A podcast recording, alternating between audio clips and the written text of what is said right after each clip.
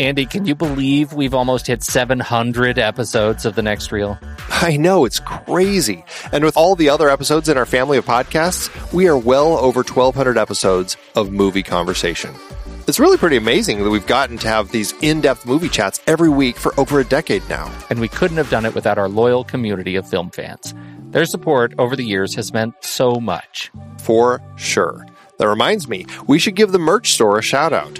Buying shirts from thenextreel.com slash merch is a great way listeners can continue to support the show. Plus, they get to sport our great designs. Absolutely. I think sometimes folks forget we have a variety of shirts, mugs, phone cases, and more available. In fact, a great place to start is with a shirt sporting the Next Reels logo. We also have that classic Fast Times Spicoli Surf School tee or the weirdly popular Rusty's European Tour shirt. The one from National Lampoon's European Vacation. Why is that so popular? Search me, but we have sold a ridiculous number of those. I guess there are a lot of Rusties taking trips to Europe? We're always adding new designs based on movies we've covered, like our brand new design for a streetcar named Desire, featuring a streetcar named Desire. So if you want to rep your love of TNR and films, head to thenextreel.com slash merch. Every purchase helps us continue to have these weekly in-depth conversations. So visit thenextreel.com slash merch today. And as always, thanks for listening and being a part of the Next Reel community. We've got lots more great movie chats coming your way. It is hard to believe we have been having in depth conversations about movies since 2011. You are telling me. Producing this show week after week requires a ton of work behind the scenes. If you'd like to help support our efforts, one easy way is by using our originals page when shopping for books and movies that we've covered. Just visit thenextreel.com slash originals. Your purchases made through our links give us a small commission at no extra cost to you and allow us to keep having these great discussions. Season 5 had some great adaptations, like our Meryl Streep Oscar nominated performances series. We covered adaptations like Kramer versus Kramer, Sophie's Choice, and The French Lieutenant's Woman. It's a real Sophie's Choice between those books. you see what I see what I did there? Uh yeah. Uh, and I don't think it's quite at the level of a real Sophie's Choice. We also did Snowpiercer for our Bong Joon Ho series, adapted from the French graphic novel Le Transperceneige. Man, I love that movie. We had our two part 1939 series that included adaptations like Gone with the Wind, Ninotchka, The Women, and The Hound of the Baskervilles. A number of those 1939 movies, like Goodbye Mr. Chips, also tied into our recent 1940 Academy Award Best Picture nominee series. Our naughty children horror series had creepy adaptations like The Bad Seed, Village of the Damned, The Innocents, and Children of the Corn. For our Hayao Miyazaki series, we talked about his take on Lupin III with the Castle of Cagliostro, plus his own The Wind Rises. Some great listener choice picks too Viridiana and The Great Escape. And for our David Mamet Writes series, The Verdict, The Untouchables, and Glengarry Glen Ross. Plus, Kiss Kiss Bang Bang from our Shane Black series, adapted from Brett Halliday's novel, Bodies Are Where You Find Them. Dive into the sources for all of these at thenextreel.com slash originals. Every book you buy helps support the show. Check out thenextreel.com slash originals today and find your next read.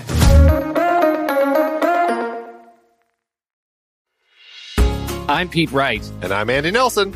Welcome to The Next Reel. When the movie ends, our conversation begins. In just a matter of seconds, you're going to hear a classic episode of this show from back in the day when we called ourselves Movies We Like. It took us a while to settle into the show's format, so you'll notice some differences as you listen to these episodes. For instance, it takes us a bit of time to actually get into the conversation about the movie. Things like that. But we're still proud of the conversations about the movies themselves, and we think they're worth keeping in the library. So enjoy these episodes from our back catalog. And you can become part of our Discord community, learn more about the show, and find out how you can become a supporting member at thenextreel.com. So thank you, everybody, for downloading and listening to The Next Reel. We appreciate your time and attention, and we hope you enjoy the show.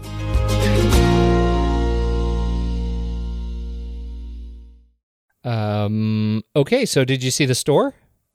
I did. What do you think? It's beautiful. Can you see all the products? Did you see the products? Yeah. It's like everything that I could want and more.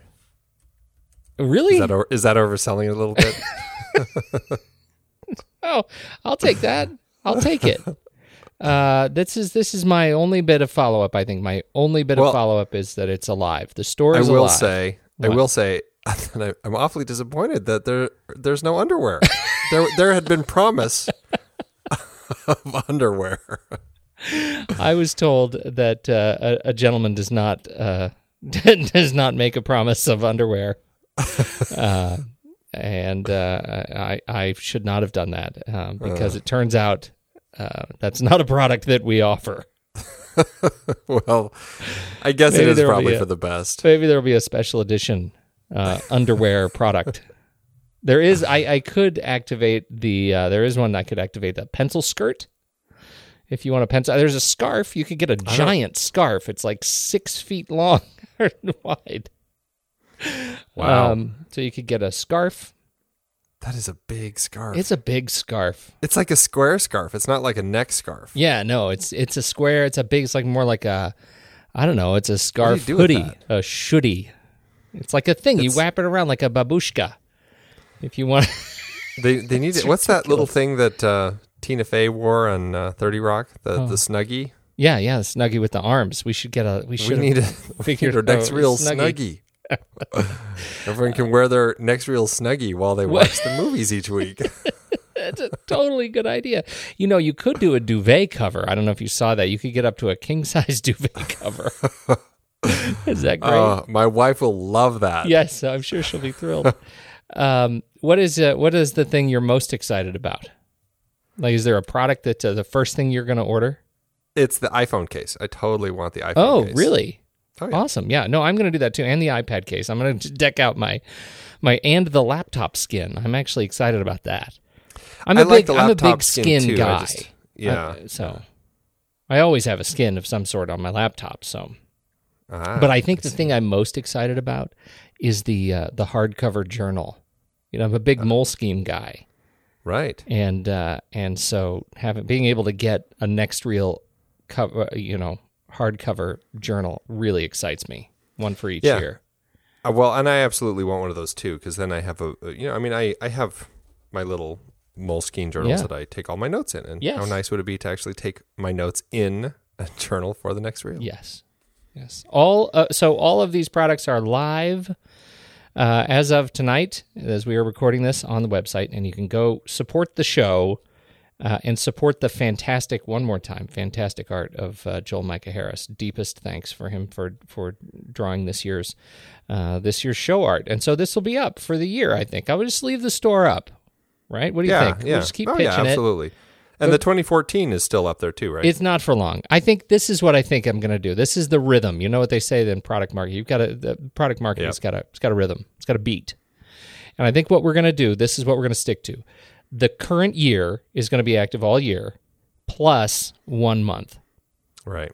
So for people who who at the very end of the year who think, "Oh man, I totally missed it. I forgot to get my next reel uh, homage." Nobody got it for me for Christmas. Nobody got it for me for Christmas. You can go buy it for yourself through the end of January of that following year. Sort of an N, N plus one kind of a thing. And uh, and then it's going to go away forever. We're not going to offer it anymore. And so I actually I am going to turn on some of the same products for 20 for the 2014 art uh, Oh, nice. because I want Mugs I want a such? journal. I want the journal with the film reel on it, the film can. There you go. That was super cool. Me too. Yeah, So- absolutely. So that'll be available too. Um, and we'll post a link to that. On, follow us on Twitter for that. Um, we'll post a link to that particular gallery. So that'll be up until the end of January. And then we're taking it down, deleting it from the site forever and ever and ever. Uh, but we know most of mostly you should be really excited about the current year stuff. There's some really good stuff on there, and uh, and uh, so there you go. The other thing that we have, we also have the uh, the poster, the limited Right. edition poster. Uh, now the poster is offered uh, offering a couple. You can get a couple of different sizes. 15 by 23 is the small, up to 21 by 33 uh, for the the larger size, and uh, that should be uh, that is the full credits poster. It's the what I'm calling the uh, glorious homage poster, Oh yes. uh, and I love it. And I know you're getting one oh yes. and I know I'm getting one. This is uh, printed on 185 GSM semi-gloss poster paper. Dang. Yeah, I don't even yeah, know what that means, I but know. it sounds fancy. I know. 185 GSM semi gloss, Andy. That's how I like all of my One- all of my things. One does not mess around when you're printing on 185 GSM semi gloss. And uh, so you can get that there. Are, we've got a couple of other poster things. You can get some different wall art. You can also get greeting cards if you want, and a sticker. Now, I have been told uh, by authority, someone in authority, that the sticker we should also have a sticker for the non-poster art. So I'm going to work on that. So that'll be joining the other gallery. But this one is so you can get a sticker up to for a crazy size, like a, like a nine inch. What is it? Nine by fourteen inch sticker That's a big sticker. uh, for your refrigerator door, I guess. That's where you might put that. Um, so you can get stickers, next real stickers. We encourage you to get a sticker uh, if you want to celebrate show, and I will. So in the next uh, little while, I'll put the other show version of the show art uh, with the non credits as a sticker for those who are into stickers. I'm I'm told that there are a lot of people who are into stickers and that we're missing the boat. Are you into stickers? uh, no, but kids love them. I So, I some always put kids. stickers. I put stickers all over my Moleskine journals. I of course will not be doing this with the next real journal. It will be pristine, There you go. but uh, I, I do stick up my journals, and so maybe that's what. I, although nine by fourteen is pretty big. Two two by four. Two by, that two point six by four. That's what it is. right, that's the right size. That's where it's at. All right. So that's that's live on the site. I've got nothing. I literally I've got nothing else. Nope, I don't either. Shall we tell the people where we're from? Yeah, where are we from?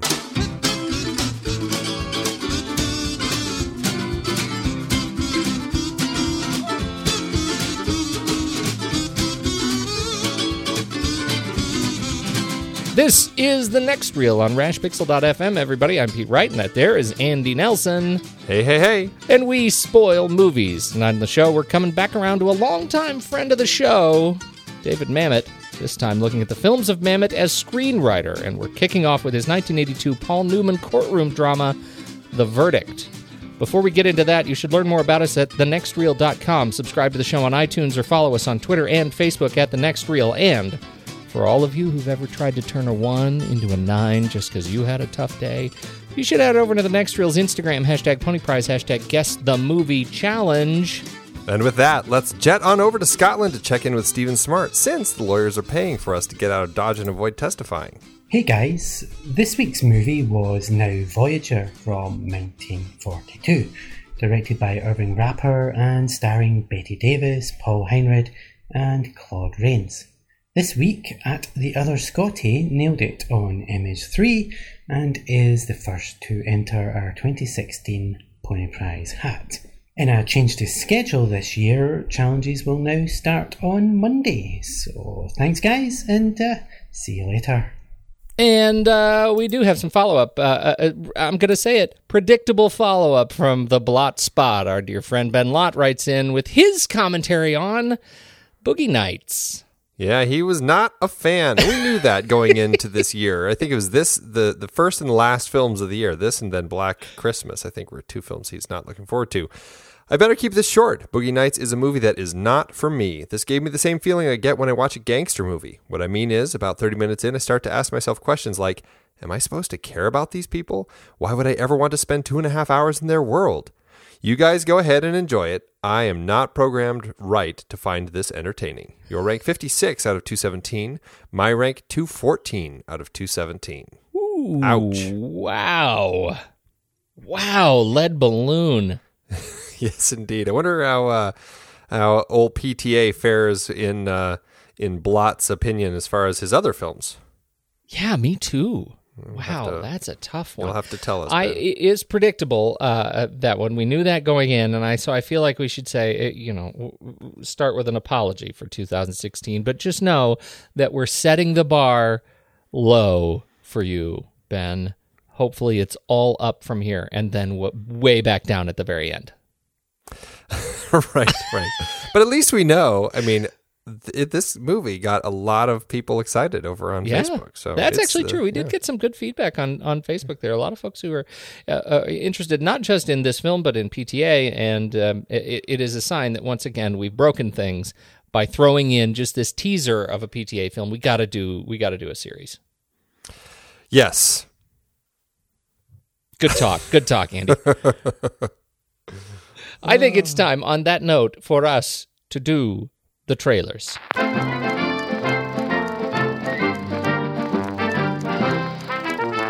Your trailer get me a laugh, Andy.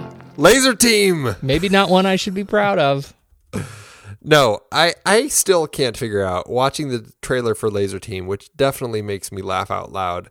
Um, if this is a sure sign of the times as far as we're in January's doldrums, or if this is just comedy genius, I can't quite figure it out. it's one or the other, maybe both. I just don't know.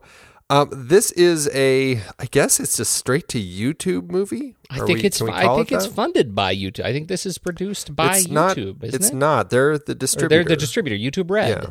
Yeah, YouTube Red is distributing it. It's going to go live on their paid subscription service um, on January 27th.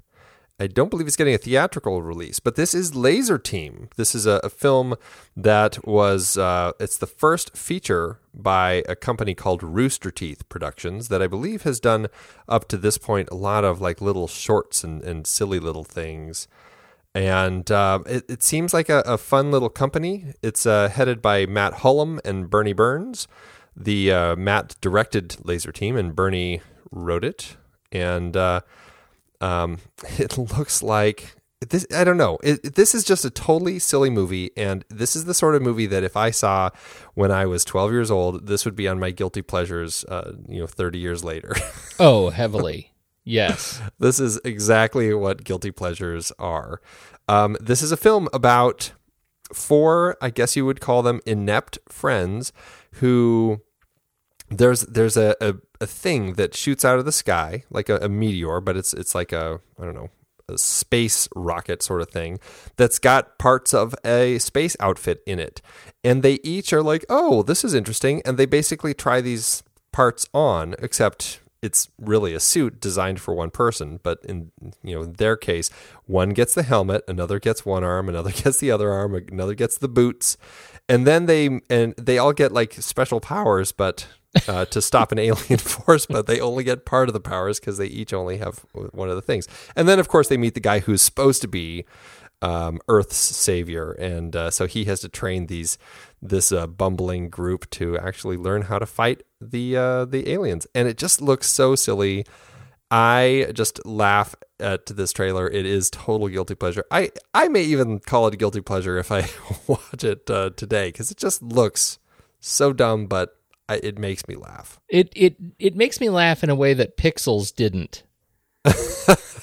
right. It really do, it feels like a dumb thing. The thing that that makes me nervous is uh, what was the uh, what was the one that the Knights of uh, the Badass.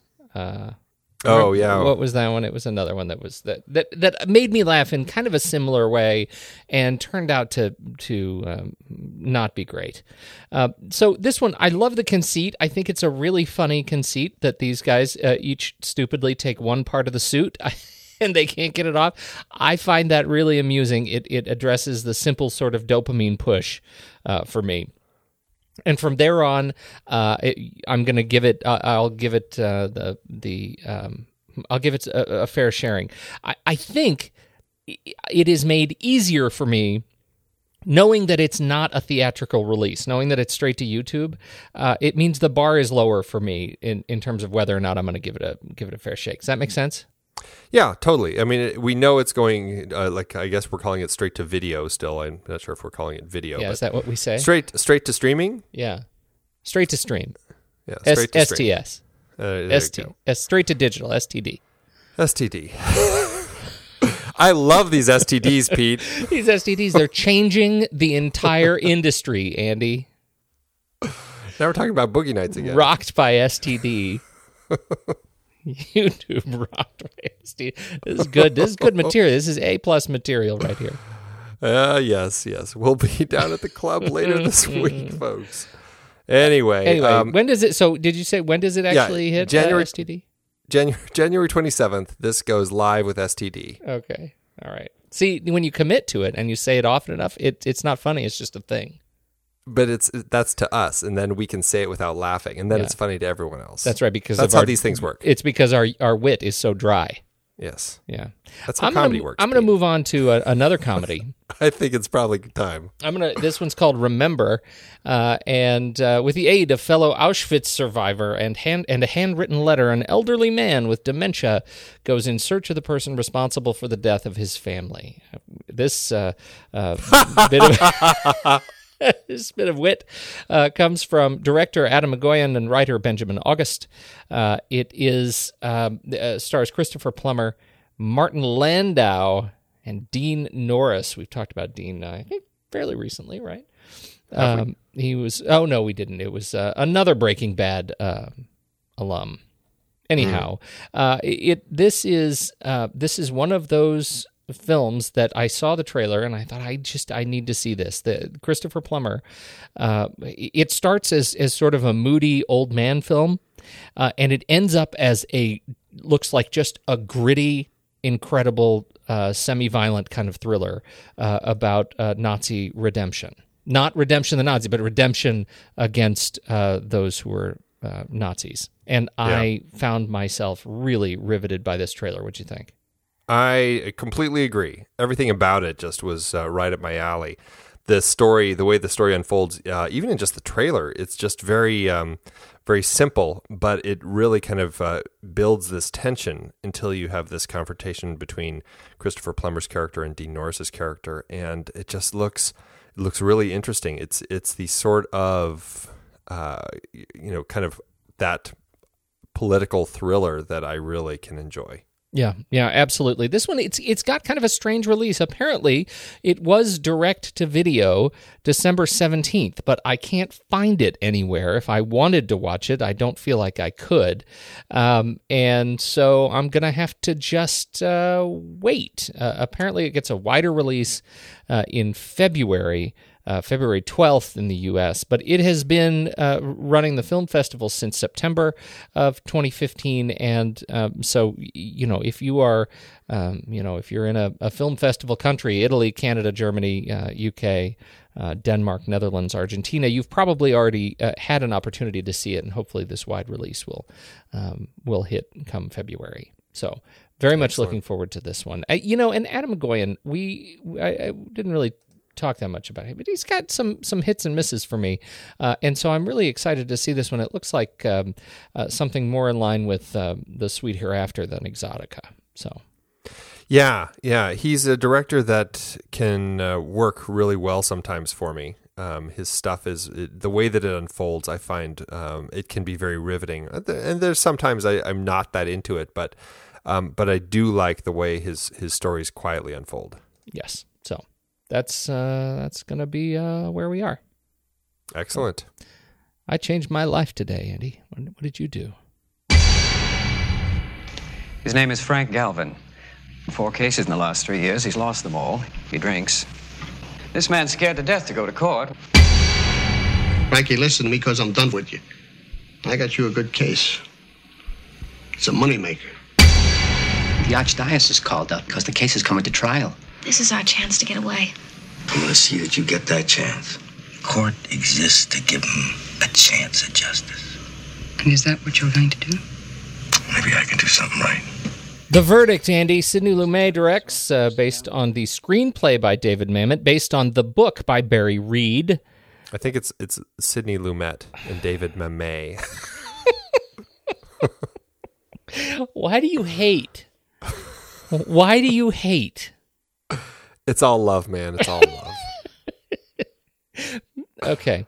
Uh, and uh, stars uh, Paul Newman. Paulie Oh, to his friends. Paulie, the salad guy. And uh, Charlotte Rampling and Jack Warden. Oh, Jack Warden. Uh, and James Mason. Yep. James, The I'm Prince not effing, effing around. the Prince of Effing Darkness. uh, and the absolutely incompetent Milo O'Shea. Um, uh, among other uh, uh, others uh, in this film, I think uh, 1982. This film came out. Uh, we are doing this because we are revisiting the work of David Mamet as a writer, not a director, as we did last year. Um, and that is where I think we should start. Andy, what do you think of Mamet's work on this film? Um, not having ever touched the book, like I know nothing about Barry Reed's original book, um, that he, uh, uh, I think it's one of his only books, if not his only book that he wrote. I mean, he was a lawyer, so it makes sense that he uh, could delve into this world. My understanding of the book is that it is uh, it gets into this court case. It's fast, it's furious, and it really is a riveting read. Um, I don't think Mamet took that approach. I'm I not think- sure he read it. well, even if he did, I don't think he cared too much Yeah. about it. And I think that uh, I don't know. I, I think that the uh, I mean, jumping forward, I think the ending of the film says a lot about um, the way that I I see what he was doing here. The ending of the film, the way that the actual titular verdict is revealed, is uh, Would you say so? titu- titular like nine times tonight? I like just like hearing you say it. Do you, do you like that? hmm Talk to me. Talk to me again about titular things. You were saying? I'm gonna st- say bravura again. oh, don't get my hopes up. the uh, the titular verdict. you can't even say that. No, you now now you can't. No, now it's ruined. Yeah, it's gone, soiled, sullied. The verdict. When we get to the verdict, it is uh, underplayed. I think. I mean, it still is highlighted by a very dramatic camera move, and obviously everybody in the courtroom is excited. But for the most part, that is relatively underplayed. And what we really have here, what this film really seems to be focused on more so than the case, although, like I said, the, the case is important, but this is really a character film. And I think what he did is really jump into Frank Galvin's character and focus more on the character through the film. Um, and I really, really like what he did here with the way that he tells this story, the way he reveals this character, the way that he uh, puts him through the paces and has him really delve into this this uh, this case that he um, you know that he initially is going to take. And and just kind of like the ambulance chaser that he has been he's going to just kind of uh, you know, take take the deal that they offer and uh, but things change. And I, I love the transition that he makes in this film and I love the fight that he puts up and I love uh, the the struggle that he has. And I think that really to me seems to be the focus um, and I I don't know. I, I like how Mamet uh, did that. I so I, I agree with you on all points except for the one you make about liking it. Um, but for me, I, I, I think I, I think you're right about uh, about the approach, and it feels like Mamet was doing something different here. Like he was trying to do something different, and I'm I'm calling this film sort of interstitial Mamet. Right? It's it gives me some Mamet, but only a tease, only a taste throughout it, certain sequences where you get to see what uh, you know that biting David Mamet, pay, uh, you know, quick paced dialogue that that I remember from the plays that I love so much of Mamet, from Sexual Perversity in Chicago, from the Duck Variations, from those those those plays that I like so much, and from the films that you know that we've uh, we've already talked about. There is a voice of Mamet, and here I don't hear it, and and maybe that's a function of the adaptation. I'm like you, I haven't read the book. Uh, I have only read reviews of the book, and you know uh, what they say about reviews of things. Uh, but but this lack of consistent Mamet punch I find uh, it leaves me wanting, and um, and and it also I think impacts pacing of the film. This is a film with a lot of breathing room to it, and sometimes that's good. Sometimes I want to to sort of breathe and take in the the atmosphere and and uh, take in the the work of the camera, which we'll talk about, and and sometimes it's just oh my god, there are only so many shots that Newman's big blue eyes can save um, uh, for me in, in a way that that keeps me interested in the film. And so, um, you know, in the respect of of the the overall execution of this as a Mamet construction, I struggle with it. Um, uh, and and it's it doesn't leave me as satisfied as I had hoped. Well, so let me ask you: Is that because you're expecting Mamet? I mean, it sounds like it is. Yeah. Um, as opposed to just taking it for what it is and going, "Wow, Mamet uh, turned something in very interesting here. Well, and I think that's a really fair question. It's something I've been thinking about all day as I've been gearing up for this conversation. That I um, am having a, a difficult time separating those two things because the last time I saw this film, and I think I told you last week, it was so long ago I didn't remember it. Uh, you know, I know I've seen it, but I, but there was so much new in the film to me that that uh, that I just approached it with sort of new eyes, and and as a result of approaching it with new eyes, as a function of our David Mamet series, I had trouble um, sort of separating that. Um, my expectations of looking at this critically as a Mamet piece. Um, and, and so, yeah, I think there is certainly a function of that. But on the other side of that very same coin, um, if I'm going to see this film as a fan of David Mamet, it's sort of hard to to take it at face value and pretend it isn't a David Mamet piece. That is a core part of the DNA of my desire to see the film and my desire to talk about the film. And so I think it's fair to to say that on on that level, um, it, it fails to deliver the things I came to expect and loved. Well, that's interesting. I, I'm curious to see how this particular series goes because other than Glengarry Glen, Glen Ross, which is based on one of his plays, I don't recall the other films in the series really screaming, "Hey, David Mamet wrote me." Um, so I'm curious to see how how the other films fare for you. Well, yes, me too. I'm actually not. I already know the answer to this, but I'm not going to talk about it. Well, I want I, I want to draw it out. I, I, look forward to that. I certainly I, I, certainly think that the pacing is is going to be uh, faster in the other two films that aren't Glengarry Glen Ross, um, The Edge and The Untouchables but um, see, I, I, don't know. I think that's really interesting because I, what I, uh, you're right. I mean, it, it's not Mamet speak throughout this. This is definitely not a Mamet speak uh, script. Um, what we do have here is really strong character writing, really sparse writing. I really, I, I think it's really.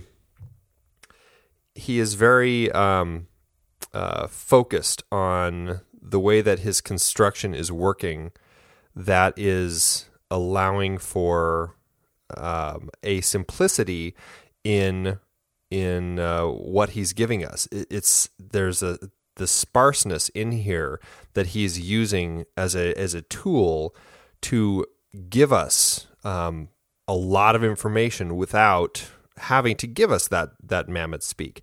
I mean, look at the intro for Frank. I think that's just a beautiful introduction with no words. We've got him playing um, bill or not billiards, um, pinball, pinball yeah. and you know having a drink and smoking and it's uh, and then he kind of uh, you know goes to a funeral home and hits up uh, hits up people um, bereaved who uh, to say hey here's my card in case you need to get in touch with me um, you know, putting eye drops in, uh, which is yeah, the, spraying a, the breath spray. I mean, all these little things that we get as this character introduction. That's just little things, but we get so much about who this character is without having to do it through Mamet speak. Yeah, we, and we do, and we get it through a, a, fairly efficient uh, space of time in the opening sort of credit sequence, right? We see him playing the pinball and we see him hitting the brief, and it goes about as well as one might expect. Uh, an attorney showing up to the funeral people he doesn't really know. Um, you know, you see him paying off. There's some of the backroom stuff, kind of the grittiness of of that that I do expect from Mamet, the paying off of the funeral directors to be able to get into these things, uh, and and I think that's um, I, I, think that's that's good. Um, and and in terms of getting to know the character, uh, you know, I get to know the character. That's I I do. I get it. I'm not you know, I, I, this isn't Paul Newman in absence of malice, right? I, I you know, there, there was, there was something that I, I feel like I was missing in watching him play the, the character who is sort of, um, uh, the the down and out character. Like I'm not sure he was necessarily right for it, and maybe that's another piece that that I I struggle with. Um, wow. Yeah, I know. I was surprised at that too. Uh, I, I I think he's perfect in this role. I think this might be one of his the best performances he's ever he's ever given. It's a it's a three three and a half star performance for me. Wow. Not to to you know, so I don't bury he goes, the lead. He turns it up to eleven for me here. To all the way to eleven? Is it because he drinks the eggs? Uh, that's exactly it. Yeah. That was uh, see those kinds of things are nice little nice little touches. They're the oddball touches that I do expect from Mamet, and I think they're really nice. Um, and uh, you know, again, I can't I credit Mamet to that, but maybe incorrectly. Uh, that may be a, an- uh, sort of uh, uh, archive Cool element from the book. Yeah. Um, or from Cool Hand Luke. or from Cool Hand. Yeah, yeah, yeah, right. Uh, so there are a couple of things here I want to, I do want to talk about. The the big the big turn, right? So the the case is it's a medical malpractice case. Uh, and for those who haven't seen the movie or it's been a long time, um, a, the a this woman and her uh, husband show up. Uh, they're handed to Frank to to uh, Paul Newman's character Frank Galvin uh, by one of his former partners and, and colleagues uh, as a great case. Now. Uh, Newman's character is uh, he's a deadbeat and a drunk at this point, uh, and he's he really is taking cases to settle them. And he's limping along in a in a down and out terrible office and he's he's just trying to make ends meet but not even really trying very hard. So this cherry case comes along. Medical malpractice case apparently.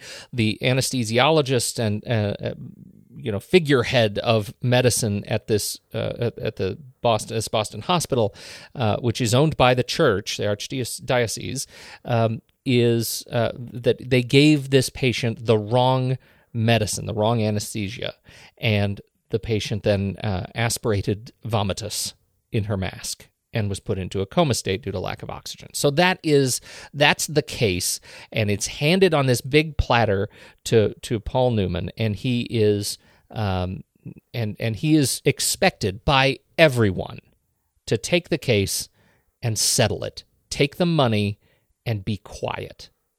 And so uh, that's it, did, is that a fair summary of the of the film? I think it is. All right. Yep. So the big turn, right? The turn for the character in terms of the narrative structure is he goes in to actually see, quote, the client. Uh, his client is the woman who is in a vegetative state, and uh, she's in a uh, the sort of the vegetative state wing. What do you call that? There's a there's a name for it at a hospital. Uh, the uh, VSW. Oh, okay, yeah, the VSW. I'm uh, yes, I'm surprised I'd forgotten that. Uh, he goes in and he sits down. and He starts taking pictures of her, and that's the moment. And we have this. I, I think it's uh, ultimately fairly heavy-handed, but it's this this moment of him emoting on the bed as he realizes. Um, and we get to realize with him that there is no chance in hell he is going to settle, that he's going to buck everybody's expectation of him, and he's going to try the case. And see, I don't, I don't know why you call that heavy-handed. I think it is, it's so beautiful in its simplicity. There's like nothing heavy about it. It's just, it's just, it's, it's, it's so light. and, there is something to me about the the cuts between the Polaroid camera and uh, not that that in and of itself is a is a thing that screams heaviness to me, but mostly of his of the way Newman plays this, the way he plays it, slumping down in the you know in He the on the sits and stares He and- slumps, he slumps, and throws his limbs around akimbo. Uh, I I find his performance a little much for me here. I'm not saying it's uh, a lot much, a little much. It's a little much. You would have voted for Gandhi in 1982, wouldn't you? You're the reason that Gandhi won. Yes. I would have. I would absolutely would have uh, voted for Gandhi. Sure, it's absolutely. You didn't vote for Gandhi. Nope.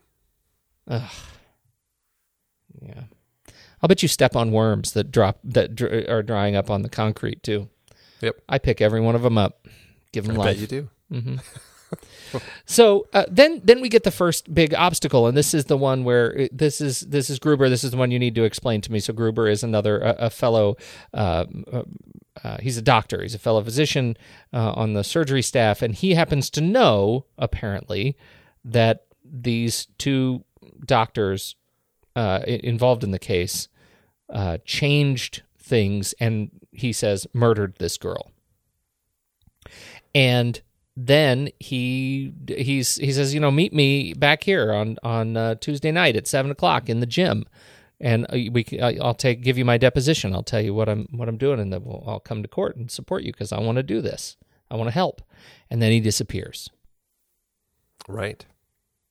now That's Go uh, ahead. What I mean, what do you need explained?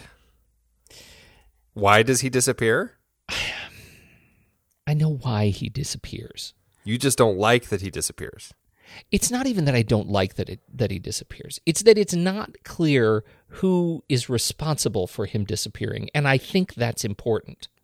I think it is clear. I think he says, you know, they got to him, and I think that's all we needed to know. I don't think we know that. And the reason I have trouble with this is because we know that James Mason and his team, Concannon, they are they they are they are referred to as the what is what is he called the um, Satan the Prince of Effing the Darkness Prince of Effing Darkness right he says oh he's the Prince of Effing Darkness well that's kind of an offhanded comment when you look at the at, at how the Prince of Effing Darkness, right? Mason's character, Concannon, is actually portrayed. He's portrayed as a very well organized um, and competent uh, uh, partner at this law firm and he uh, has he builds a good case right? There's nothing that he does explicitly that screams to me of evil. He screams to me as a competent defense right? There so there's nothing in what we see on screen of Concannon and his team that indicates that he would go and shelve a potential witness by sending him to the to the Bahamas right? It, it's just uh, it, it, feels to me out of out of context uh, or not well enough supported by evil deeds or evil language or whatever uh, by the defense team. That just is not a believable thing. And i think because i don't believe it the rest of their the defense sort of starts to fall apart Ah, I don't know. I feel like we're watching totally different films because I feel like he plays it in such a way that shows that he's kind of like he's playing it like he's the good guy, but I feel like there's a whole level going on under what he's doing. His subtext through all of it, I think, is is it's not like he's malicious. It's just that he is dead set on winning no matter what the cost, and he's going to make things happen and and I get that impression from him. I mean, he doesn't say let's you know let's get this doctor and make sure that he's not around but he's always asking every time they have okay well who are they talking to now? Oh it's this nurse. Uh, who are they talking to now? Like he's he's always in on that stuff and he, and he's very aware as to what Galvin is doing ready to try to you know put the block blocks up so that uh, Galvin can't move forward because he is going to do everything he can in his power to ensure that his uh, very well off uh, uh, doctors uh, succeed. And I I feel that it's all there. Well, and and I I I definitely I mean I hear you, and I think that you know go in your favor uh, is the the one element that is well it's it's a frustrating character piece for me, but it's uh, it's the one element that really made me mad and at this otherwise organized and competent defense. I feel like I'm the guy who thinks that the protagonist of Karate Kid is William Zabka. You know, I really like that's not what I'm trying to come at here. Um, but but the the big reversal uh, when we when it is revealed that Laura, this former sympathetic character, um, who is you know that he meets naturally in a bar, seemingly uh, innocently in a bar. It turns out that she's a conspirator with with Concannon. That she's on his another payroll. another reason that says, "Hey, Concannon Yeah. is the Prince of effing darkness." Y- yes, no, I mean, and that that's that that I I get, and and you know, I I think you could I think you could make a competent case that. That that maybe but this this gruber thing is still really frustrating to me because it's never it, it's not that i want it to be uh, handed to me on a silver platter but it is that uh, I, I feel like it came at a point in the film that i wasn't uh, where they didn't have enough uh, uh, they didn't have enough support for me to to believe it to buy it. Um, and james mason frankly is a, a really nice grandpa and I had a hard time believing that he was a bad guy.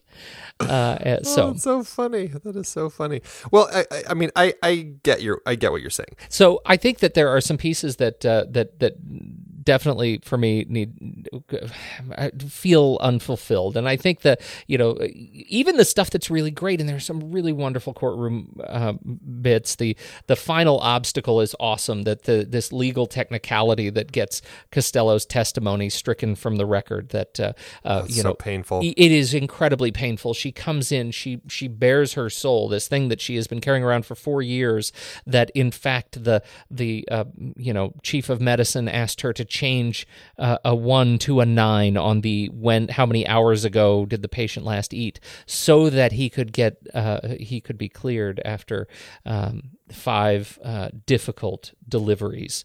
Um, in this one, it was just it was incredibly frustrating. But the fact that they wouldn't accept a photocopy uh, that she had kept uh, of this particular form that shows the original was just a one hour.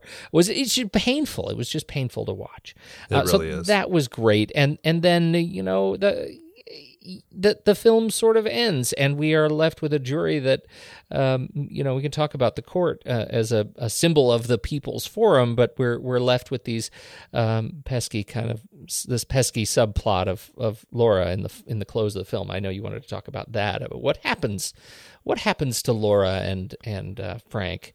And uh, and Well, it's and an interesting. work? It's an interesting. to end. interesting. Yeah, it is a really interesting way to end. I think it's. I think it's better than what Mamet originally did with the script, where he actually ended it with the um, the uh, jurors leaving the room, and that was the end of the film. And we never found out what the actual verdict was in a film called The Verdict. That's a that feels like a, a a Mamet ploy to me. That uh, you know he's trying to make a statement. Um, I am so glad uh, um, that uh, the producers, uh, our, our old pal Dick Zanuck and his partner David Brown, who produced this, um, I'm glad that they were uh, smart enough to say you have to have a verdict in a film called The Verdict. yes, you do. Uh, it created quite a uh, quite a bit of uh, screenplay uh, bouncing around because they told him that, and he uh, got mad and, and left, and so they had a bunch of other writers come in and work on it, and and none of it really took. It went through a number of hands, uh, different actors, uh, directors trying to kind of figure out what they could do with it, and it never really worked. And then they gave it to uh, uh, Sidney Lumet, who said, "This is great, but hey, my my pal uh, David Mamet said that he wrote it, and I had read his version. I'd love to go back to that version." And they said, "But we can't. There's no ending." He said, "No, no, no. I'll I'll make him do an ending." And so they came up with an ending, which I think works. It I mean it it does give you a conclusion, and I think that that's important. It is just very strange how it's it's very abrupt. It's very uh, there's no frills, no music, there's no big celebratory denouement. There's it's it's not even it doesn't end up really even being the focus. It's it really ends up. Um, I mean, we do have the focus of the ending, and we have, like I said, that masterful boom down shot as the verdict is read. Which I swear I saw that. I have seen that shot like for years until I'd actually seen this movie. That was the only thing I knew about this movie was this is the movie with that great boom shot coming down on on Paul Newman at at the table. Yes. That was like all, all I knew of this film. It's a very kind of iconic courtroom shot. And um, and that happens, and you know everybody celebrates, and then all of a sudden he's walking out. One of the security guards says, uh, "Hey, good job there, Frank." And then uh, and then he has this little kind of uh, he sees Laura across the uh, across the uh, foyer, and they kind of look at each other. He walks away. He turns back, and she's gone. And it's and then the film ends. And it's it's a it's a really interesting film. And i think that that kind of helps kind of close the the door on the relationship there because we we already had that great scene where she's kind of broken already having been discovered by him. She tries to call. He doesn't answer. He comes close to answering but doesn't. I think that's a great scene. And then i think that the the looking at each other is a is a is a nice last moment where she kind of it's almost like you know she's guilty. She's in a way kind of there as a way of apologizing but she also leaves knowing that it can never be uh, there, there's no way that she can get back into this relationship that maybe she actually felt a little more for him um, and this the fact that she was you know a conspirator with uh, Concannon kind of ruined all that. It's a it's a really interesting ending to the film. Um, it is very abrupt, but um, it works, and so it's it's one of those weird endings where I'm like I like it. I think it works really well, but I don't end up celebrating with them.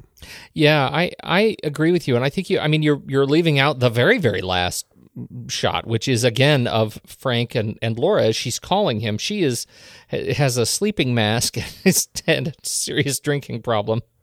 uh, and uh, and she calls him, and he just lets the phone ring and and doesn't uh, answer it. And we're left to wonder: um, Does he know it's her? Is he sure it's her? Is he just really done talking to people after this big win?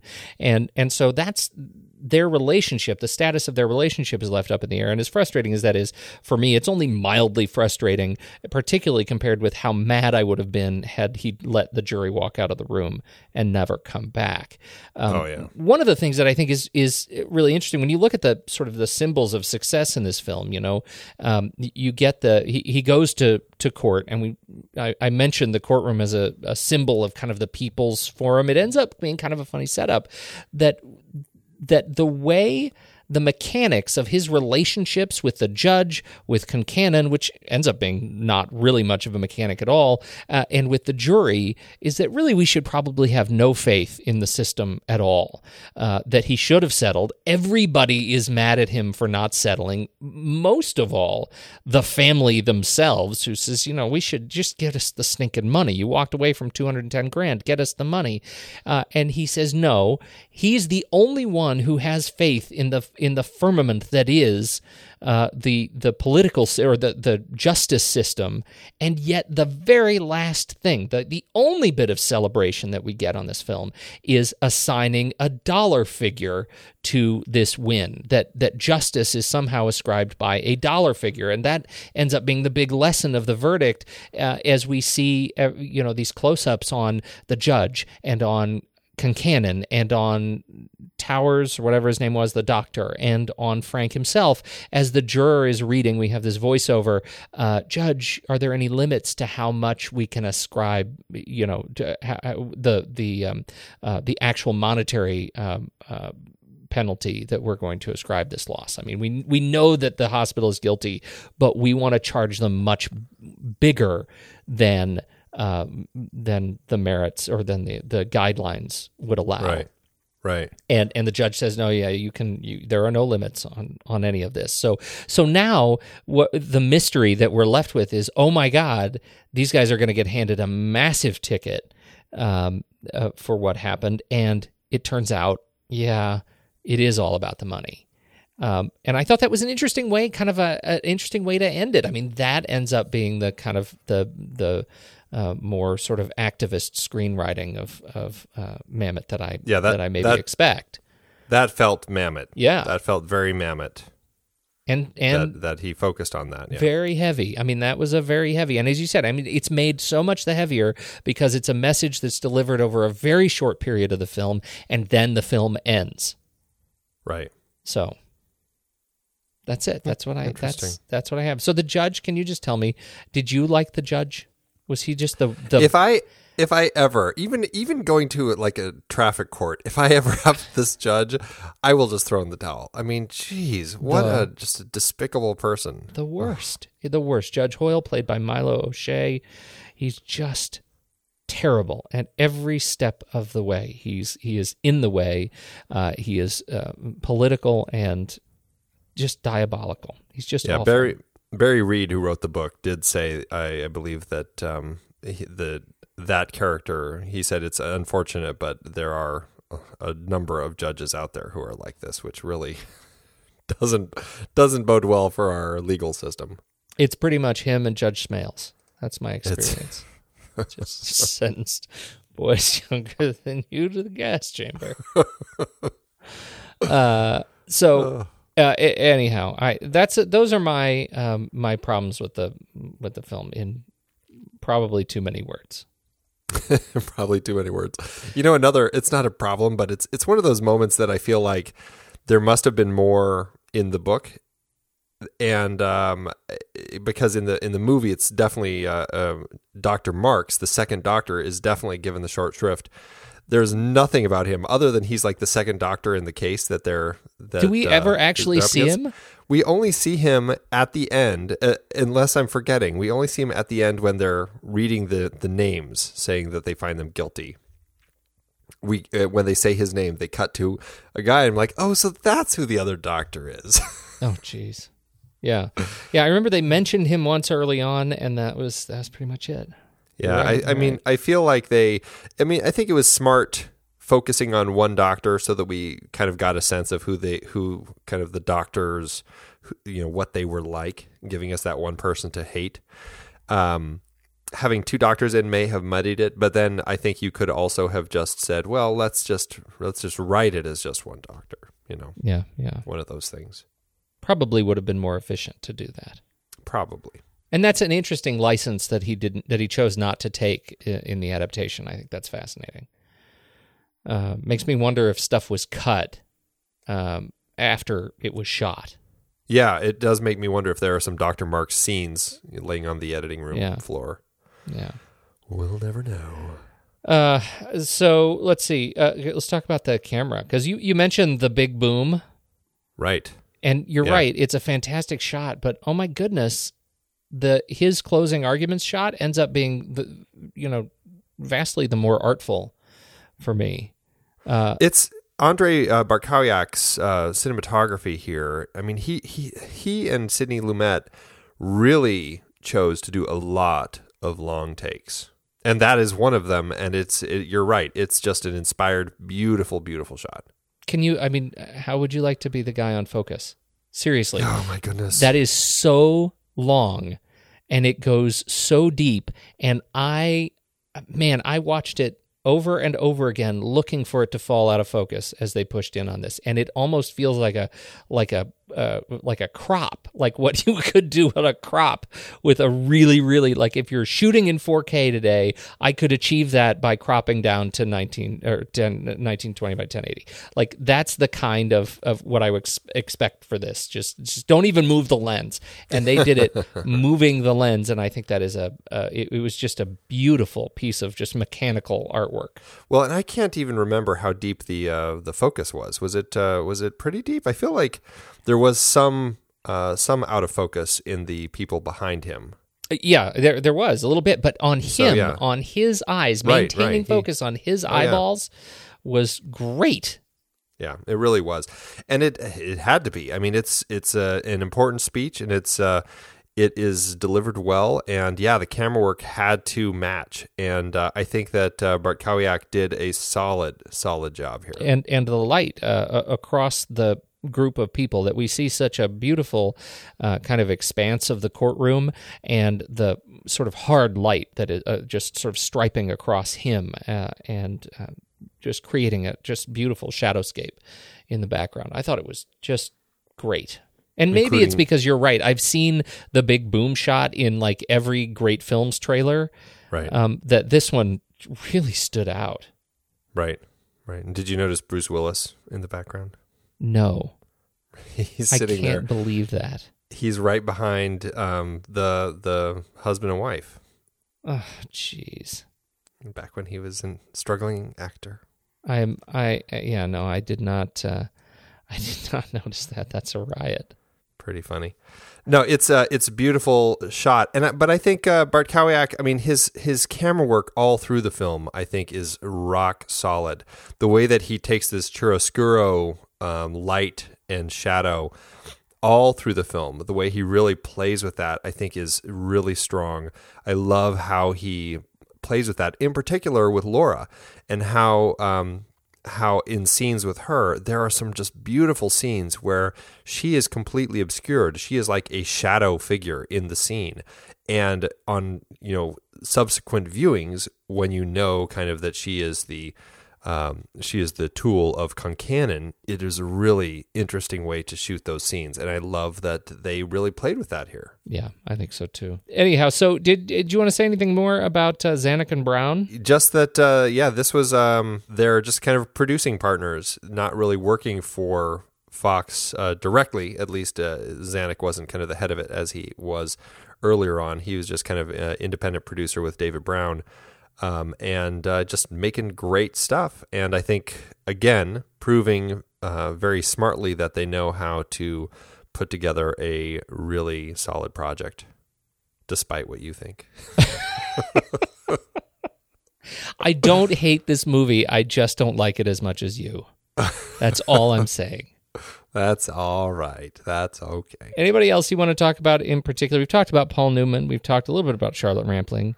I like Charlotte Rampling quite a bit. She's she's a mysterious character here, and um, I never quite. I, I think she works well. It's an interesting, it's an interesting character because I always find her mysterious, and I wonder if that is the intention, where I'm meant to always find her mysterious so that when the reveal happens, I'm like, oh, okay, well, I guess it makes sense because she's always been kind of mysterious.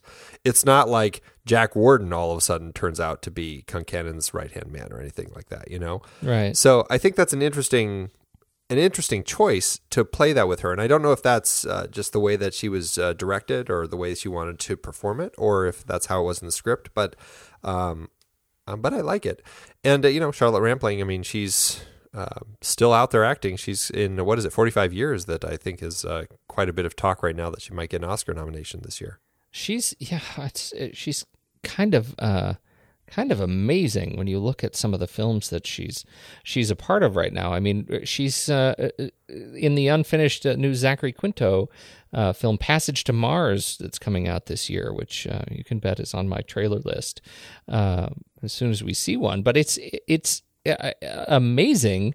Um, that she's doing some of the films she's doing. She did a short, a Ghost Recon short. Ghost Recon with Charlotte Rampling. uh, wow, really uh, broad uh, range that this uh, that that she is. Uh, taking on these projects and and just fantastic talent. I like that she has that sort of femme fatale vibe in this film. You know, I mean, it's you just as easy to see her in a harsh black and white with a really wide brimmed hat cutting across her face, and, and yeah, right. you know, as you are to see her in that sort of um, late seventies, early eighties kind of color tone. Um, but I, I thought she was she was great to watch, even though I finished her. I, I felt like her role's a little bit unfinished. She's uh yeah she's a great actress who um I I feel like it's like I I'm like gosh I don't feel like I've seen that much of her, but then I look through her credits I'm like wow I've seen a lot You've more of her lot, work than yeah. I realize. The one film that always stands out for me is Swimming Pool, which she did um 12 years ago. And uh, that was a really interesting film. I really liked that one quite a bit. But um, gosh, I mean, yeah, she's all over the place. Even Cars 2, she was a narrator in Cars 2. That is crazy. it is crazy. I didn't catch that one. That's amazing. so funny. Wow. Uh, who else?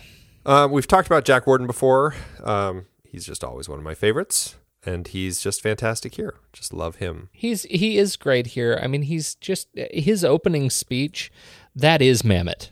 Like his opening uh, invective to to Frank, uh, as he you know tells him that he's he's completely lost patience uh, is is one of the great speeches of this film. You know, I mean, his just delivery is so exhausted, and it it really sets the tone. I think so well as he finds Frank, you know, with a cut on his face, and he's you know falling Well, down in the in the and- uh, and- hallway. And what I love about that speech is it's it's a fantastic way to get a lot of exposition out about the case. Yes. Like we learn a lot about what's going on uh, and this case and everything as he's basically berating Frank for for being a drunk and and screwing everything up. You know, he's gave it gave it to him 18 months ago and he has a meeting with them tomorrow. Like all this stuff comes out in this little argument with him and I was just like gosh, that's just so great. I love how he put that together. Me too. Uh, and uh, let's see. How about um, uh, Sidney Lumet? Lumet. Lumet. Lumet. Lumet.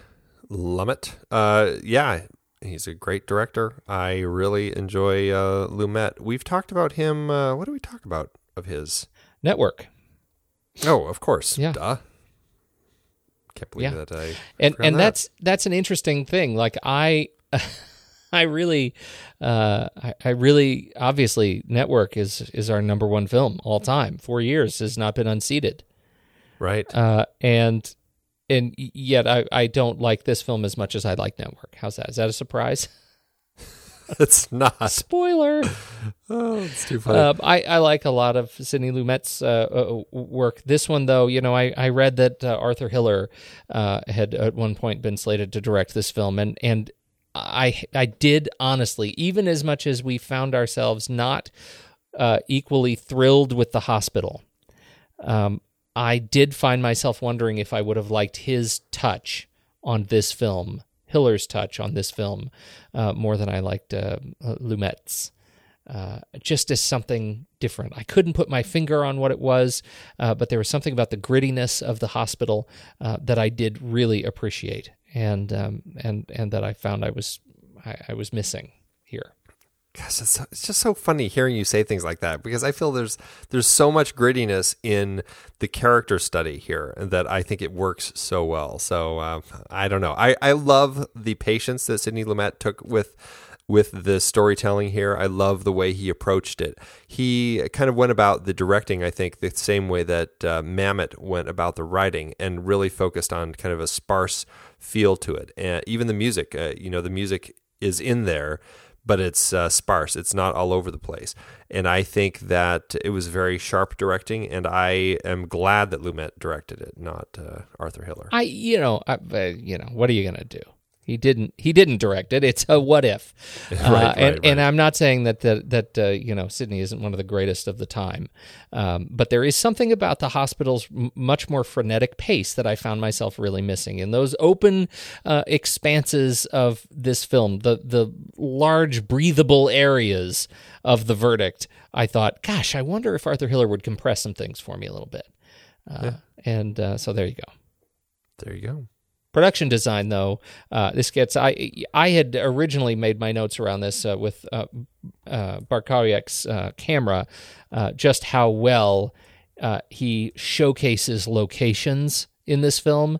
Uh, because my goodness, the courts are beautiful. His office is as dil- as just gross and dilapidated it is as it is. It's beautiful. Well, I think that's and it's very smart uh, way to kind of um, telegraph a lot about the story. You know, we've got Frank coming from this you know dilapidated space, going into these. uh, They all are just kind of majestic, monumental spaces. Whether it's the the courts or the hospitals or the uh, the church offices, everything seems so ornate and grand. And uh, here he is, this this guy who's this, this bottom feeder, this ambulance chaser. I think it's uh, it's really smart, and I love the color palette. It's it's all very brown, a lot of uh, autumn colors, yellows, uh, kind of auburn sorts of colors. Um, Lumet said, you know, it was really a story about Frank looking or kind of stuck in the past. You know, he still has a picture of his ex-wife up by his bed. Um, he's kind of, you know, because of the the situation that happened in the past about uh, when he almost got disbarred. He's kind of, you know, stuck on all of that, and he's not moving forward in his life. And and Lumet wanted to capture that with this color palette, and I think it's it's brilliant the way that he plays it all across the screen um, throughout the film. It really just highlights uh, everything in the story, and it, it tells a lot about uh, who this man is and what we're uh, seeing in the, him do in this in this story. That is one of the exercises I think where the production design and the camera um, uh, and uh, you know really highlight that this character, that Newman's character, doesn't really belong anywhere. Right. I mean, he doesn't belong at home. He's still got his ex wife on his table at home. He doesn't belong in his office. It's fallen apart. He doesn't belong in court. He's definitely too shabby to be in court. He's always late for everything. Like, it's just, uh, it, it's a use of sort of visual contrast that I think works really, really well. Absolutely. So there you go. I like I like something a lot. I, I like that you like that. what else do you have on your list? Anything? I think that's it. I like that. Look at that. We ended at the same time. Fantastic. Well done. Uh, how'd it do? Uh, this film did uh, well. It was uh, it was well received. It received five Oscar nominations: Best Picture, Best Director, Best uh, Actor Paul Newman, Best Supporting Actor James Mason, and uh, Best Adapted Screenplay David Mamet. Didn't win any. Um, Gandhi was the big film of 1982, and uh, pretty much uh, plowed through everything else that year. And uh, you know, I haven't seen Gandhi in a very long time. I feel like I need to revisit it before I really can commit to saying that Paul Newman was robbed. Um, because that Ben Kingsley is pretty pretty spectacular. He was stunning in that movie. I I agree. I just haven't seen it in forever, so I, I feel I need I, I owe it to that movie again before I really commit to saying anything. And and you know, it's in all likelihood I would still say Ben Kingsley deserved it because he you know he did really kind of become Gandhi for that film. But um, man, I I really think Paul Newman was just rock solid here. He actually um, because he didn't win, I think it was the very next year that they gave him kind of an honorary Oscar because I think this was his fifth nomination and he hadn't won. And then the very next year, he ended up winning an Oscar for The Color of Money. So it's kind of funny. yeah, right. like, here, we feel guilty for not ever giving you one. Oh, hey, you were really good in that movie and you won one anyway, but. You probably need to see Gandhi again for this question too, but comparing Richard Attenborough to Sidney Lumet. Lumet. Mm. I need to. Uh, I need to. Gosh, I just don't remember Gandhi that well. Mm. I remember liking it. I remember. I, I gosh, I just I, I feel like it was so much a biopic. I have a hard time stepping away from that to say how was it as a film. Yeah. Well, I mean, 1982 was full of biopics, right? Tootsie and E.T. Two of my favorite da, biopics. Das Boot. It's a huge biopic. Big year biopics. Yes, indeed. Yes, indeed. Uh, but yeah, the verdict cost 16 million to make. It ended up making, uh, and that's about 38.5 million in today's dollars. So you know, it was a decent budget for a little courtroom drama. Ended up making about uh, 54 million dollars, which is about 130. So yeah, it did pretty well for itself. Ended up making about 700,000 per finished minute. All right, so you know, it did not thanks to my box office dollars, but it did do pretty well. It did pretty well for itself. Yes, I, indeed. I say we uh, we we run the gauntlet, Andy. Let's rank it. Let's do it. Head over to flickchart.com slash the next reel and uh, you know, put on your goggles because the fireworks are gonna fly. Oh dear. Uh huh. Uh, and uh, you should start to start up your account there and and go ahead and start with this film and let's see uh, it, how it holds up as as you uh, rank the rest of our films along with us and, and let us know how it goes. All right, the verdict or Oh brother where art thou? Oh brother where art thou? I'll say Oh brother where art thou? Oh, good. We're off to a good You start. thought we were going to start I did. fighting right I was out ready. of the gate. I heard you put those gloves on. I did. The verdict or the sandlot? I will definitely say the verdict. I'll say the verdict too. All right. The verdict or only angels have wings? The verdict. Uh, I will say the verdict as well. All right. The verdict or a league of their own? um, I you know this is going to be one that I am inclined to say a league of their own, uh, but uh, I'll give it to the verdict if you feel strongly about it. Gosh, you're putting it all on me now. I'm going to say a league of their own, and it may just be the Tom Hanksiness of it, um, but I, you know, it's definitely a, a fun film to watch. So you see what happened there? I knew I didn't have anything to worry about. I know, I know. you used me.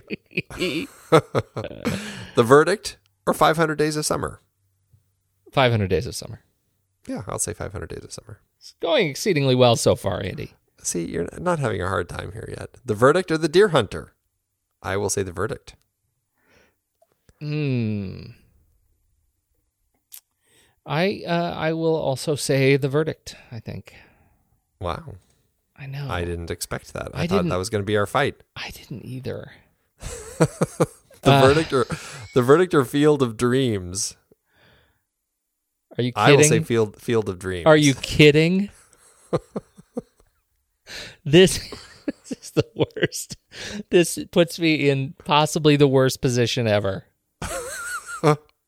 Field of Dreams? Because now what's going to happen is I would naturally uh I I have to do rock paper scissors in support of a film just because of 2 by 4 That is so funny. So funny. All right. Ready? Unbelievable. I, you making me support the verdict? You're supposed to be the verdict guy. I love the verdict. I also love Field of Dreams. These are two films I love, but I just uh I love Field of Dreams more. Here's the thing I can't win. Uh, let's This do is it. great. Let's do this. All right. One, Two, two, three, rock. rock. One, One, two, two, three, three, Scissors. Oh, look at that. Field of Dreams one.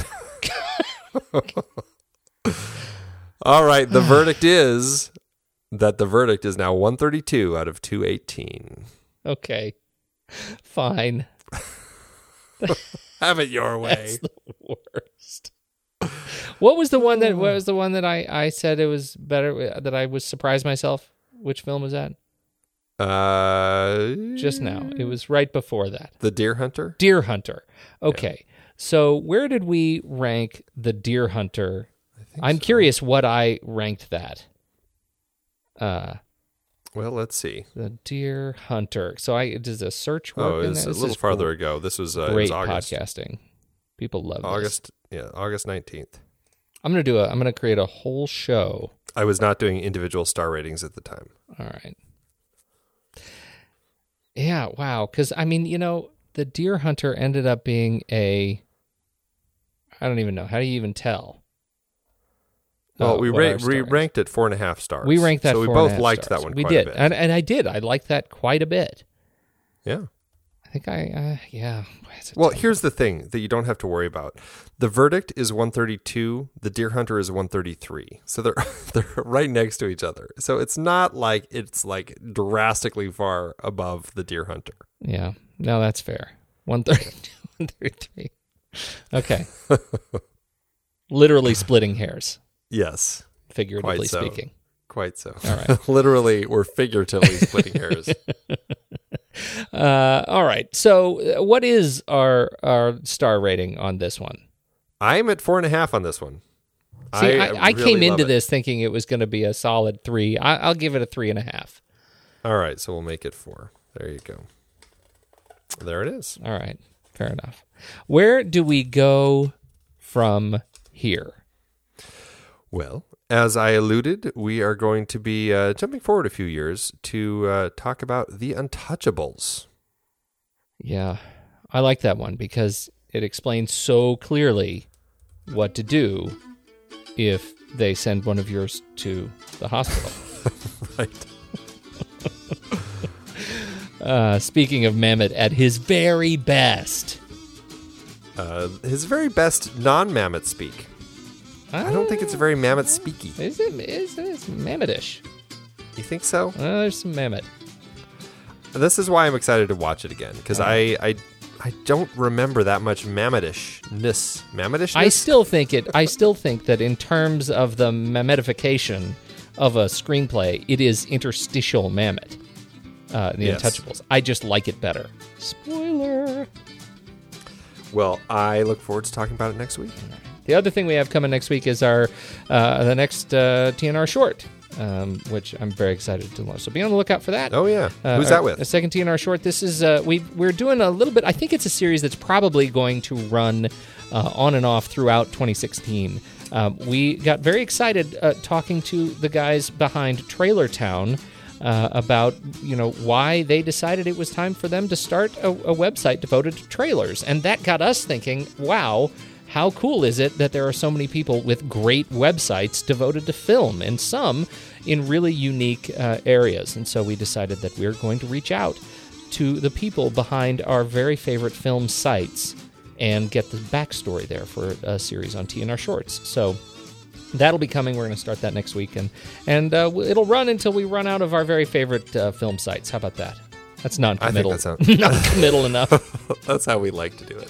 so anyhow, uh, uh, make, make sure to be on lookout. Update your feeds, and uh, I, I think that's it. So while you're doing that, I'm gonna go to bed.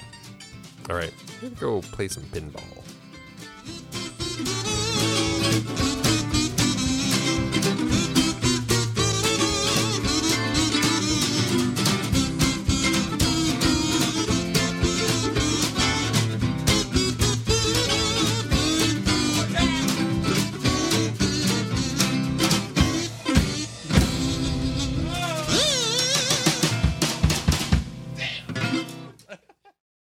Amazon doth deliver once again, Andrew. Oh, it does. I've got a one star from Nice. uh, uh, Chad who says this does not hold up at all. I have no idea why this movie is rated so high and so fondly remembered. I'm a massive fan of courtroom films, especially those done by John Grisham, the novelist. I like the strategy involved and learning how our legal system operates. You will find none of that here. This is more about the character of the lawyer and less about the courtroom drama. I was very bored during this movie. Maybe it was good in its time, but it doesn't hold up at all these days with Grisham's courtroom movies out there. so I don't even have anything to say to that one.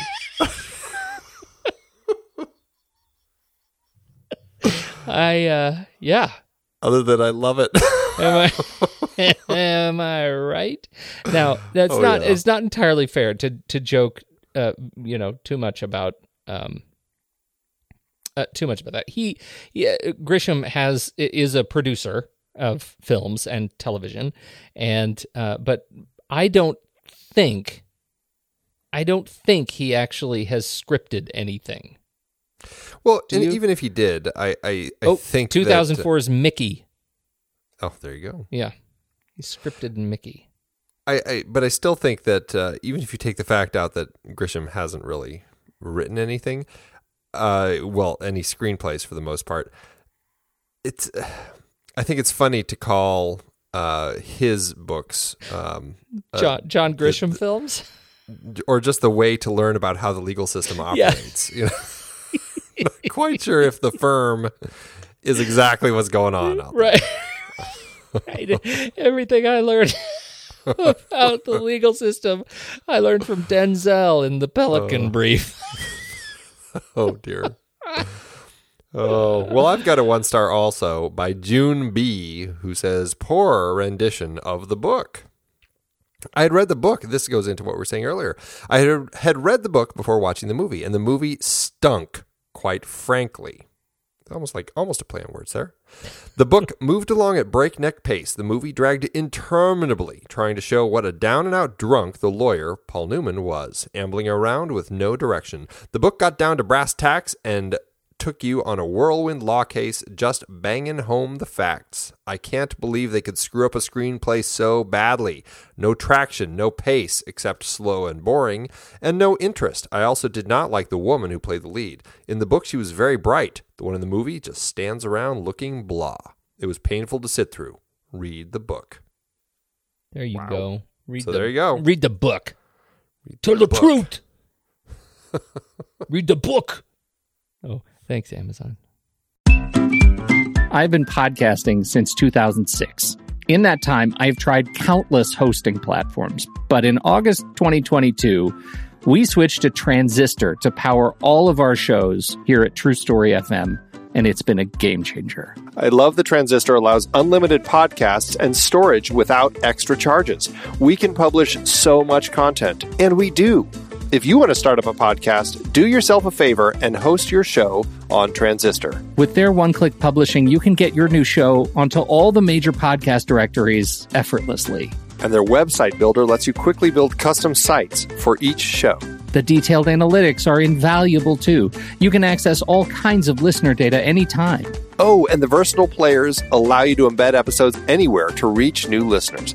Plus, the team behind Transistor is super responsive and keeps making the platform even better.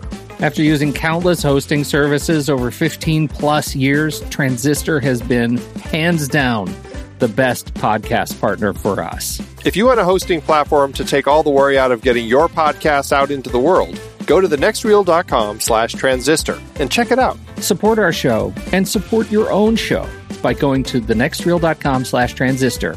Start growing your podcast today.